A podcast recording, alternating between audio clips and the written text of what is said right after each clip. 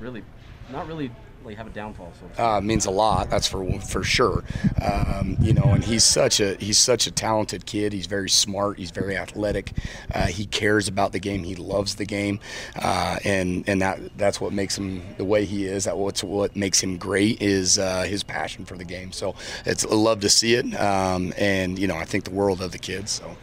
What has he done to his game to get to the point where he is now? I mean, you know, go, going into that Washington State game, ends up getting his first start, and mm-hmm. is, it, it's basically taken off from there. Right. Yeah. He, uh, well, he, he spends a lot of time working on it and perfecting it. Uh, we're constantly working on little strategic uh, techniques that can help him. Uh, he's new to the position, as you can tell. He's a freshman and and know that, and so uh, he's constantly working on little things to improve his game. Uh, he cares a lot about it, like I mentioned earlier, and um, you know, so he's constantly refining refining it, working on it, studying film, uh, besides uh, on the field stuff, working off the field as well.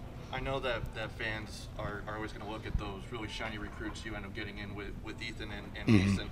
Where are they at? Because I, I know in this system it's a little bit hard, especially with only two backers. Mm-hmm where, where are they at as far as their, their Well, there's been a little bit of misfortune when it comes to Ethan, you know, and, and him getting hurt this season, but uh, in, in hopes that he recovers quickly and, and still, you know, has a future and stuff like that.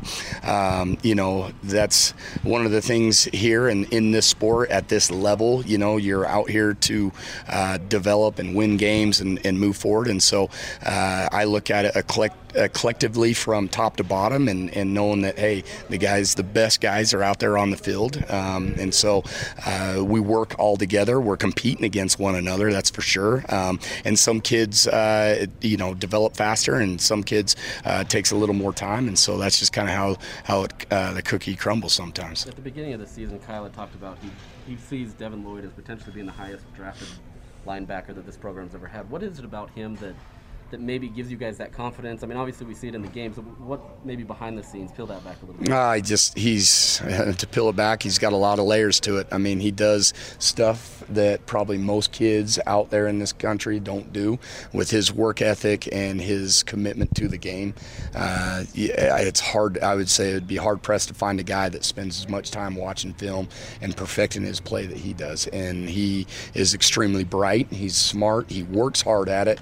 Uh, he wants wants to be good, and that's why he's in the position that he's in. Do you feel like that gives him added leadership opportunities? I mean, clearly he's one of the you know top leaders yeah. here in this program. What, what a lot of a lot of leadership comes from your nonverbal cues, uh, and people see him. I mean, I wouldn't be surprised if he's still out there on the field right now, which he is, and uh, so that uh, goes noticed by a lot of players, and sometimes that nonverbal stuff goes noticed, and you know, kids feed off of it, teammates feed off of it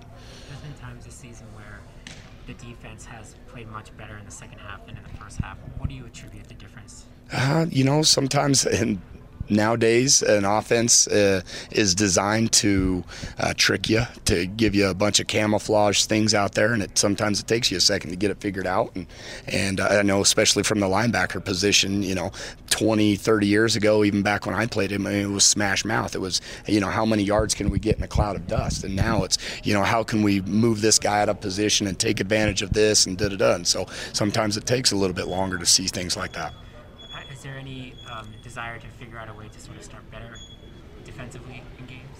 Mm, I mean, yeah, you always want to start better for sure. Um, sometimes you got to take it the way it comes, but uh, yeah, just getting the guys uh, ready to go right from right from the first whistle. How have you seen the defense? Have you seen the defense evolve evolve from the first game to now? Uh, growth, definitely. I mean, there's times you look out there on the defensive side, you see a lot of young players, and uh, growth and experience. It comes with a lot of reps, and, and as you can see as the season goes on, that these younger guys are getting reps.